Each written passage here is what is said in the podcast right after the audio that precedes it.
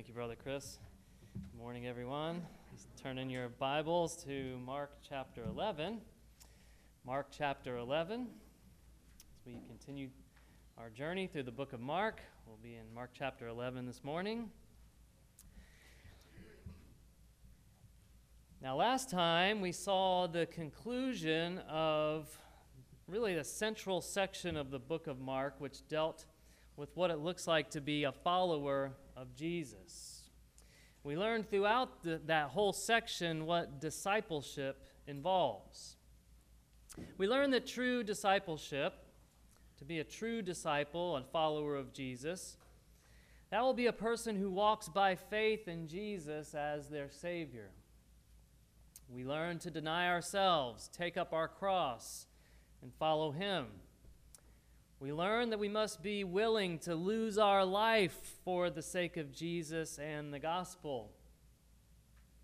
We learn to be humble servants and to have, have a humble spirit like that of a child rather than a powerful or prideful ruler. And today in chapter 11, we see Jesus, the King of Kings and Lord of Lords, make what is called his triumphal entry into Jerusalem just one week before he submits himself for the sake of our sins to be killed on the cross. Now, this passage dramatically reinforces Bartimaeus' identification and loud proclamation of Jesus as the Messiah, the son of David. You remember last time he was walking from Jericho on his way to Jerusalem, and Bartimaeus was there on the road, and he wouldn't stop crying out, Jesus, son of David, have mercy on me. And this passage dramatically reinforces his proclamation Jesus, the son of David, the Messiah, is now coming to Jerusalem. And he had a, ho- a, horde of followers. A huge crowd was following him. His disciples and many others were following him as he led the way to Jerusalem. And these same people that were sternly telling Bartimaeus to be quiet will now join with him in their praise of Jesus on the road as he enters into Jerusalem. You remember they were telling Bartimaeus, Be quiet. Shh. Stop it. Be quiet. But now they're going to join in with his praises and sing Hosanna to the Son of David. Let's look at chapter 11, Mark chapter 11, and we're going to look at the first. Uh, it's like 10 verses. Now, when they drew near to Jerusalem, to Bethphage, and to Bethany, at the Mount of Olives, Jesus sent two of his disciples and said to them, Go into the village in front of you, and immediately as you enter it, you'll find a colt tied on which no one has ever sat. Untie it and bring it. If anyone asks you or says to you, Why are you doing this? Say, The Lord has need of it and we'll send it back here immediately. And they went away and found the colt tied at a door outside in the street, and they untied it. And some of those standing there said to them, What are you doing? Why are you untying the colt? And they told them what Jesus had said, and then they let them go. They brought the colt to Jesus and threw their cloaks on it, and he sat on it. And many spread their cloaks on the road, and others spread leafy branches that they had cut from the fields. And those who went before and those who followed were shouting, Hosanna! Blessed is he who comes in the name of the Lord. Blessed is the coming kingdom of our father David. Hosanna in the highest. Now, isn't this a strange way for the King of Kings and Lord of Lords to usher in his kingdom? Isn't that strange? I think it's really strange. And, you know, his disciples there, you know, you got to wonder what they're thinking, right? You know, here's Jesus, this obscure request, you know, and he tells them very specifically what to do. Now, you're going to go into a village, there's going to be a colt there. No one's ever sat on that colt. Like, how does he know? What? go untie it and bring it. It's just a strange request, a strange way, right, for the King of Kings and Lord of Lords rides in on a colt. So, why does he ride in on a colt? What is a colt anyway? You know, I didn't even know what a colt was. What is a colt anyway? Well, in this context, we know that the colt Jesus rode on, it's the foal of a donkey. So it's a young donkey, basically. So he, here's the King of Kings and Lord of Lords. He's riding into Jerusalem on a young donkey. Now, why in the world would he do that? Would you expect that? Of course not. you would expect a great and mighty king to enter into his kingdom you know, in this context, in this time period, you know, on a horse, a war horse, or being pulled by a chariot in a royal, regal manner, right? This is the king. This is Messiah, our king of Israel. He's coming to Jerusalem now to establish his kingdom on a donkey. so odd. So odd. Well, Jesus, in everything that he is saying and doing, he is all about fulfilling the scriptures and showing the world that he's no ordinary king. He's not like the rest of the world. And everything that he's doing, everything that he is saying, everything that Mark is writing about him is showing us he is fulfilling the scriptures about Messiah. And Jesus is fulfilling the messianic prophecy of Zechariah 9 9 in this passage. Go ahead and turn in your Bibles to Zechariah 9, way back there in the Old Testament. It's in the near the end of the Old Testament. Zechariah 9. Go ahead and turn there. You'll find it uh, near the end of the Old Testament. Zechariah you don't have those little tabs on the side, it can make it a little bit harder. You'll find it there. Zechariah chapter 9. It's on page 1317. You got the MacArthur Study Bible like mine. Zechariah chapter 9.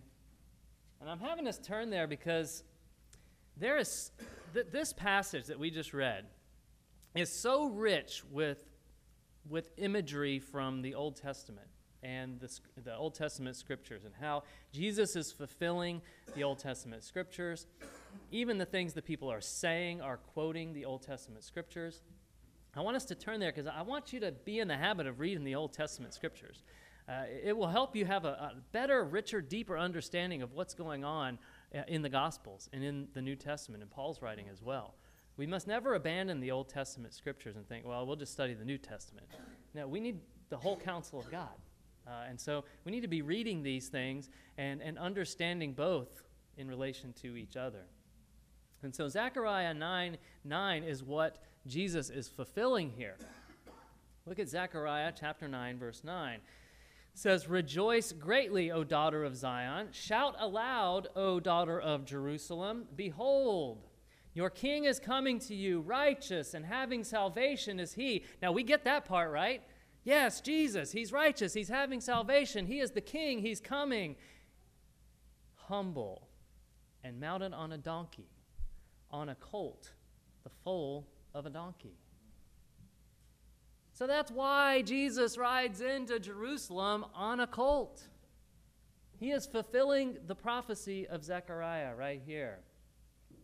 And so we know that Jesus walked all the way from Galilee to Jericho and then from Jericho into this area.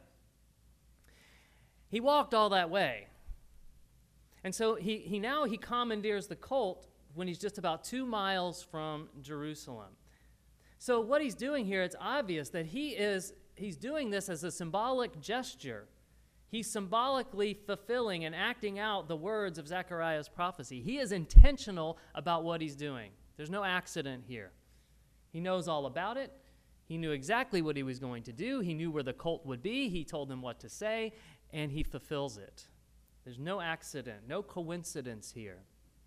Jesus is very intentional about making these things happen. Just as the, they were written of Messiah, he fulfills them. Now, it's interesting that Mark doesn't explain this plainly like Matthew does. As the reader, we're left to recall it on our own through our own knowledge of the scriptures.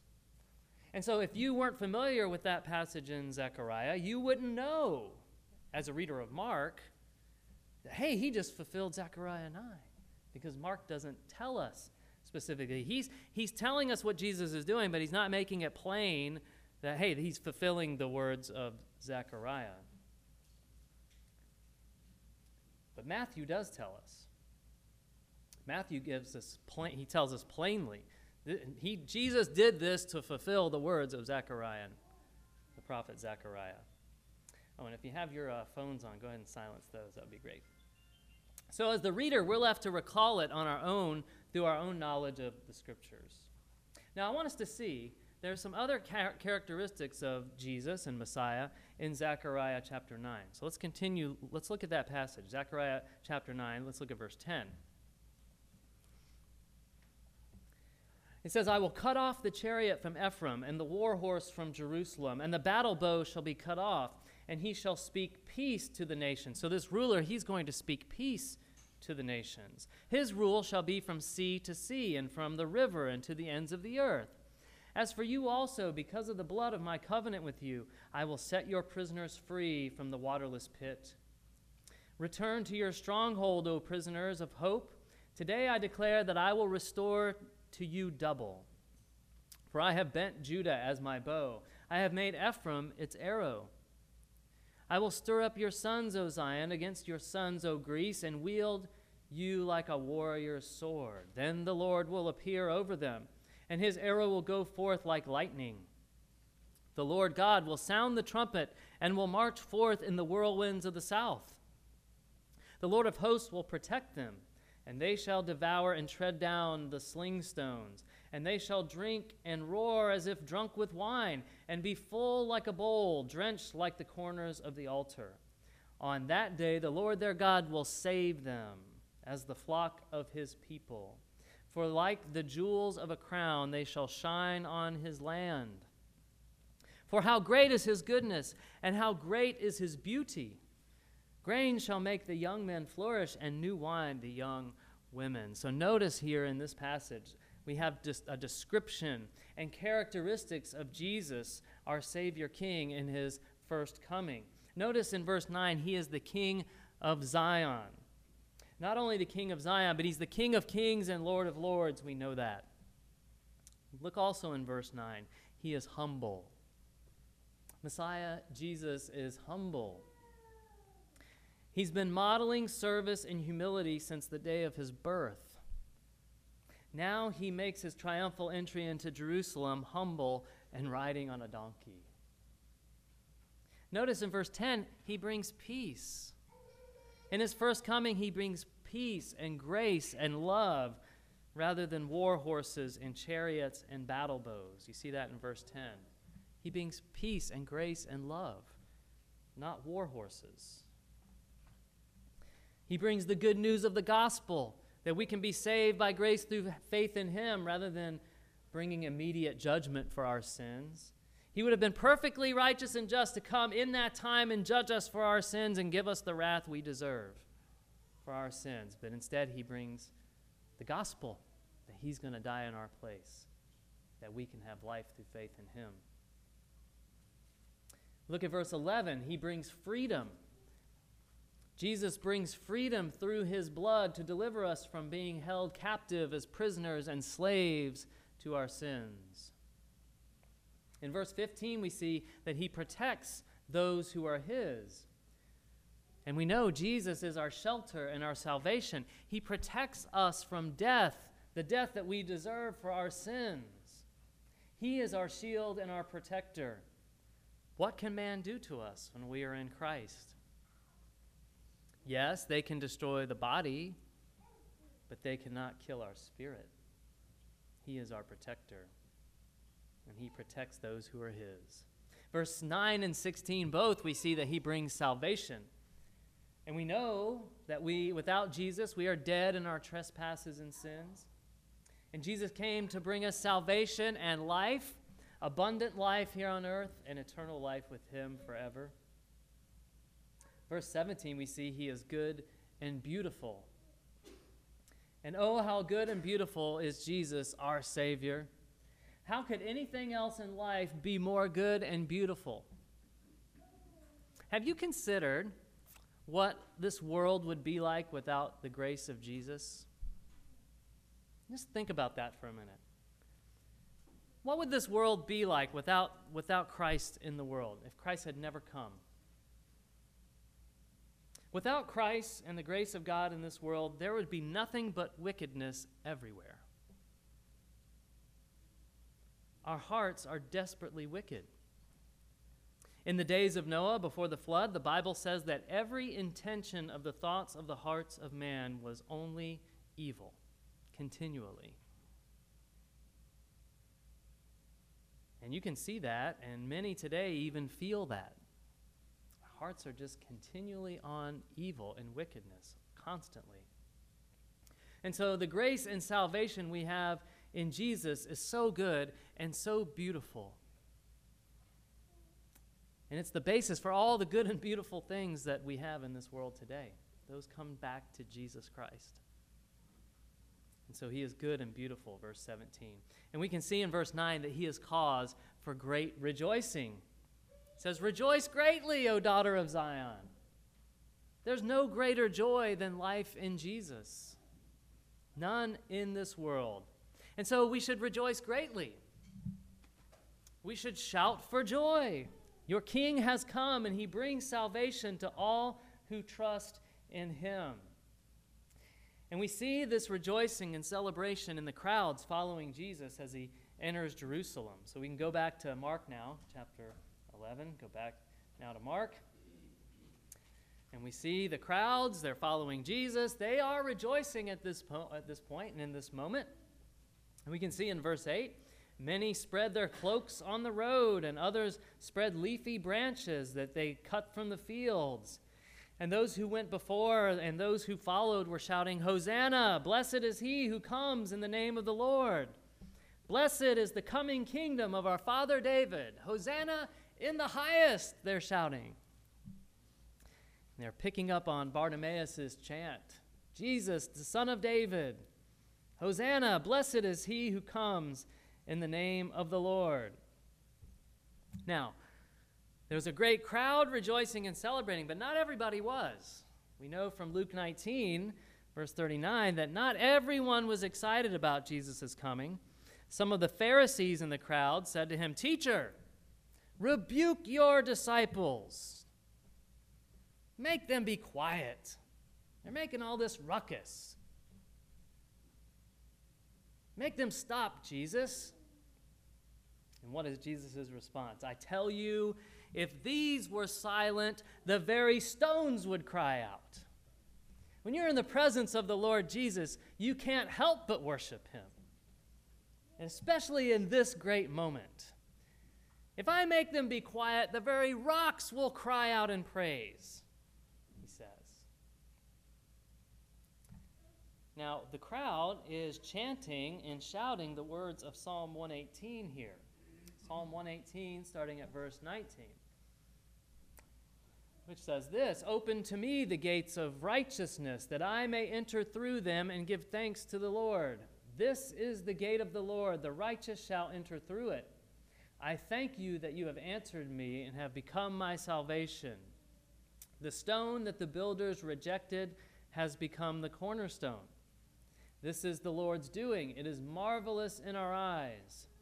This is the day that the Lord has made. Let us rejoice and be glad in it. Save us, we pray, O Lord. O Lord, we pray, give us success. Blessed is he who comes in the name of the Lord. And so they're chanting and shouting the words of this psalm. And what I'm trying to do by giving you the, the bigger passage of Scripture is help you to feel maybe what they were feeling in that moment and, and get the picture in your mind of what they were probably seeing in their minds in that moment, in that point of time, the best I possibly can. You know, we, we look through a, a glass darkly now as we, as we see these texts. We live in a different culture and context and have a different knowledge of the scriptures than they had. So it's hard for us to understand and feel the impact of what is going on to the New Testament reader here in their time. But they would have seen maybe this whole image in their mind the Lord coming through the gates of righteousness. having in their mind, no, the stone the re- builders rejected became the chief cornerstone. All these things. This is the day the Lord made. Let us rejoice and be glad in it. How many, how many different quotes of Scripture do we know just in our, our hearts from Psalm 118 in this passage? Blessed is he who comes in the name of the Lord. So as they're chanting this, they're, they're probably they're, in their mind's eye, they're feeling and seeing the other words of this passage. There are so many references to Messiah in this rich psalm. They shout Hosanna. Now, what does Hosanna mean? Have you ever considered what does that even mean? Sometimes we say words like hallelujah. What does that mean? Or we say Hosanna. Well, what does that mean? Well, hallelujah means praise the Lord. and Hosanna means save now. Save right now, God. That's what Hosanna means. So when you say Hosanna, or you hear that in a Christian song, it means save right now. Save us now, God.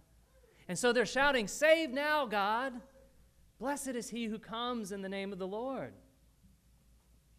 That's what Hosanna means. Yet, ironically, within a week's time, they're going to live out the words of verse 22 of Psalm 118 that the stone the builders have rejected has become the cornerstone. They're going to live that out by rejecting Jesus, putting him on the cross. And, and their act will establish him as the chief cornerstone of our salvation. And notice verse 23 of Psalm 118 that I read. This is the Lord's doing, and it is marvelous in our eyes. Amazing how all of these things are right here in this one rich psalm. And, and notice from Mark, they even spread out their cloaks. So that's like their outer garment. Very, these are valuable things, by the way. Yeah, th- this wasn't some cheap piece of cloth, you know, people are throwing on the road. They're taking something that's truly valuable to them. They're putting it on the ground so Jesus' donkey can walk on it. It's a, it's a way of submitting to his, to his leadership and his kingship and, and recognizing his royalty. They're putting their cloaks on the ground and the, the palm branches or the leafy branches that they had cut. This is where our Palm Sunday tradition comes from. So they're cutting off these leafy branches because kings can't walk on dirt. They walk on, they don't walk on dirt. You know, they ride the, don- the donkey. You know, he's, he's coming in. This is the king. He can't walk on dirt. And so they throw their cloaks down and they put leafy branches down to make a road for him. So even though Jesus now is showing his, his humility and he's living out the words of Zechariah 9 9, it seems that the crowds, in the way that they're acting, they're thinking, okay, here's our king, this is our royalty. We put our cloaks down, we put the branches down. In, in their mind's eye, they have another image of their Messiah king one of greatness and power, not one of lowliness and humility. And they have an image in their mind that the one that they're shouting about will bring in the kingdom of their father David. It seems that they have more of the imagery of Psalm 24, perhaps, in their minds, and are hoping for this manif- manifestation of the coming King of glory. Psalm 24 says this Lift up your heads, O gates, and be lifted up, O ancient doors, that the King of glory may come in. Who is this King of glory? Oh, the Lord, strong and mighty, the Lord, mighty in battle. Lift up your heads, O gates, and lift them up, O ancient doors, that the King of glory may come in. Who is the King of glory? Ah, the Lord of hosts. He is the King of glory. And so, you know, from what we've learned in our passages leading up to Mark 11, we know that they have some of this imagery in their minds that Jesus will be Messiah King. He will reign in an earthly kingdom. You know, James and John wanted to sit at his right hand and at his left hand and have greatness there. So in, in their, their minds, you know, they were afraid as they were approaching Jerusalem. So there might be even thinking here, okay, the King of Glory is coming. It's time for the great battle to overthrow the Romans and establish the kingdom of David forever and ever.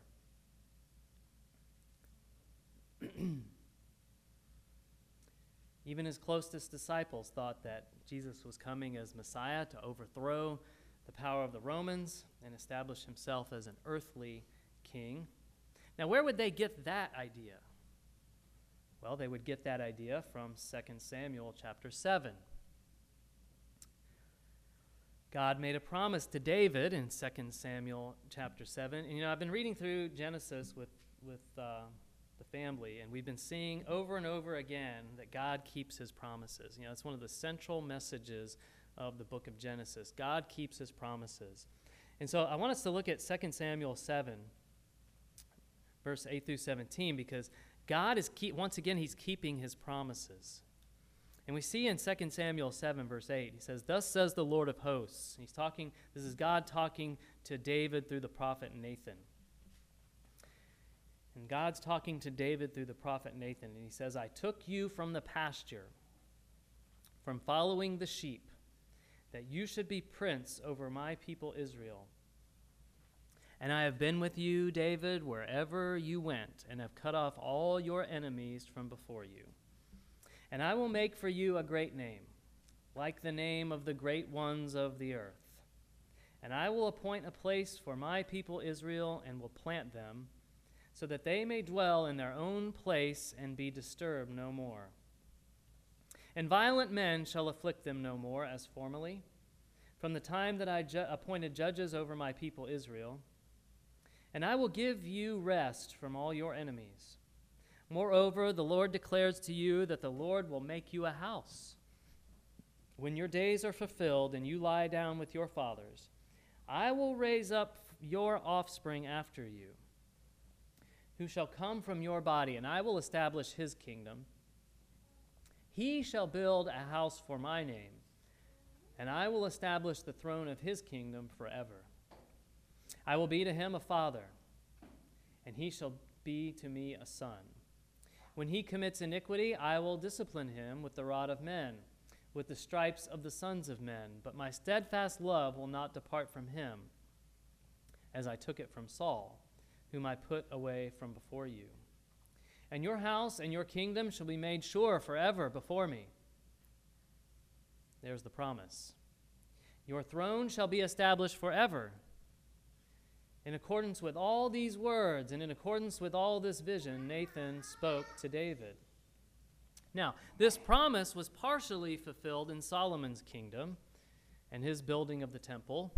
Solomon, David's son, who was king after him. It's partially fulfilled there, but it's fully fulfilled in Jesus. Jesus' kingdom is forever.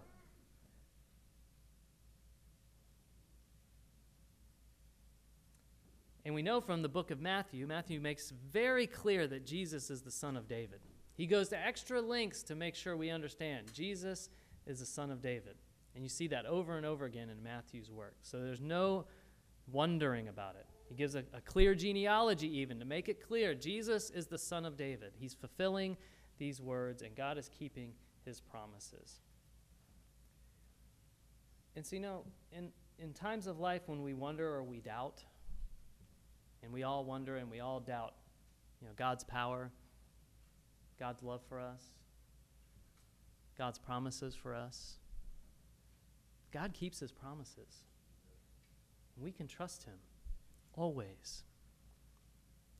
On the highest mountaintops and the lowest valleys of life, we can be assured that, you know, God keeps his promises. Let's just remind ourselves of that. When you're feeling doubt in your heart, when you're feeling like, you know, I'm praying and God doesn't hear me, you just tell yourself, you know, God keeps his promises.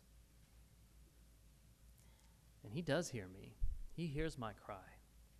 He keeps his promises.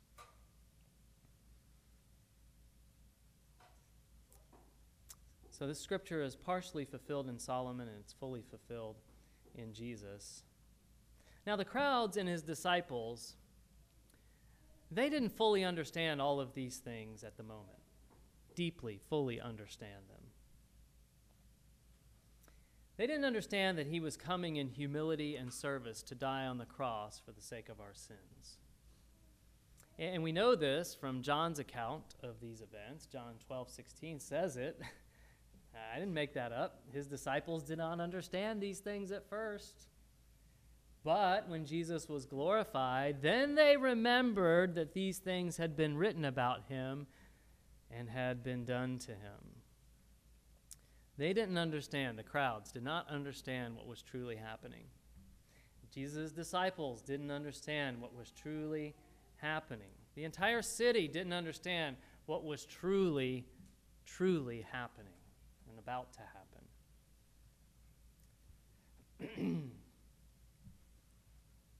yeah, and, and, he told them, right, plainly. How many times did he plainly tell them? The Son of Man is going to go to Jerusalem, he's going to be handed over, he's going to be killed. On the third day, he's going to rise again. If you would have uh, just walked up to any of the disciples, you know, you can imagine yourself, walk up to any of the disciples at this moment and say, Hey, what do you think about Jesus dying on the cross on Friday? You're like, What are you talking about? that ain't going to happen. Are you crazy? Even though they'd heard it time and time and time again, they, they, didn't, know, they didn't understand that this, this is how it was going to play out. One other thing to notice about Jesus' entry into Jerusalem, and we find it in Luke chapter 19. Luke chapter 19 and verse 41. When he drew near and saw the city, he wept over it. He, he started crying, and, and not just like little tears trickling. Yeah, this is, Jesus is weeping.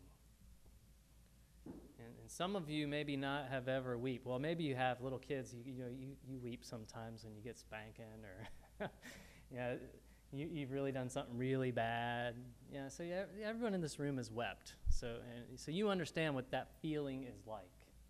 You know, it's your heart breaking within you. And here's Jesus. His heart is breaking within him. He is weeping over Jerusalem. And he says this Would that you, even you, had known on this day the things that make for peace, Jerusalem but now they are hidden from your eyes. For the days will come upon you when your enemies will set up a barricade around you and surround you and hem you in on every side and tear you down to the ground, you and your children within you, and they will not leave one stone upon another in you because you did not know the time of your visitation. If you just knew and understood Jerusalem, what this is what is going on here and what this is about and that your Messiah king is here, if you had just repented of your sins, Jerusalem, and trusted in me, you could have life eternal. But you don't understand it, Jerusalem. They didn't understand that peace comes through repentance of sins and faith in Christ. They didn't want to have anything to do with that gospel message. And so the learning for us today is, you know, what about us? What about you today? You know, how does all this stuff apply to me? What what's the point? Well, what about you today? Do you know the things that make for peace? Don't be like the unbelieving crowds, just going along with the, with the Jesus party until things get rough and then they scatter. And they don't really believe or I want to have anything to do with Jesus. They're just going along with the Jesus party right now. That's easy for us to do in our Southern church context and our Southern church culture. A lot of us go along with the Jesus party not really believing or having faith within our souls in Christ. Don't be like these unbelieving crowds. They loved the idea of a conquering king, but they had no faith at all.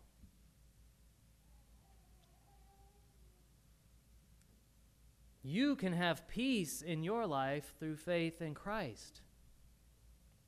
Understand that the time of your visitation is right now in this moment. The Spirit of God is in this place right now and is offering you peace and eternal life through faith in Jesus Christ.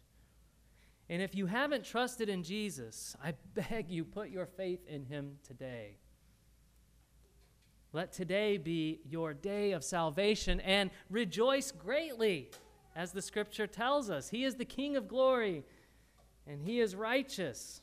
And for those of us who have believed, let us rejoice greatly. You know, life is hard, it's a struggle, and we get down in our, in our hearts and we get discouraged at life. And sometimes we just cry out and want to give up. And in those moments, let's, let's turn our eyes to Jesus and see the beautiful Savior and know that He is right there carrying us through every moment of the day. So let us rejoice greatly, even through the valleys of the shadow of death that we walk through sometimes. Let us remember these truths and rejoice in Jesus every day. And let us know that our great Savior King is holding us in his arms, and nothing can ever, ever separate us from his love. And so, thank you, Jesus. Thank you, and amen.